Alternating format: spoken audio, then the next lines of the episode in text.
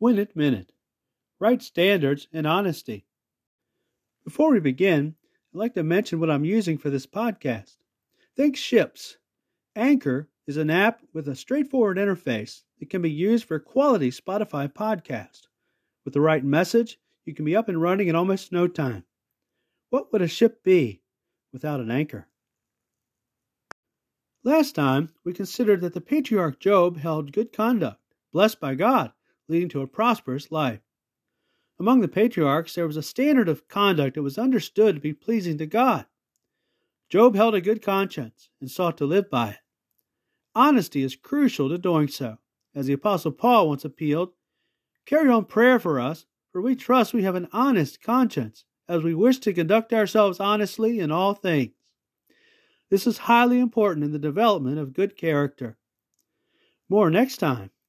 Reference 2 341.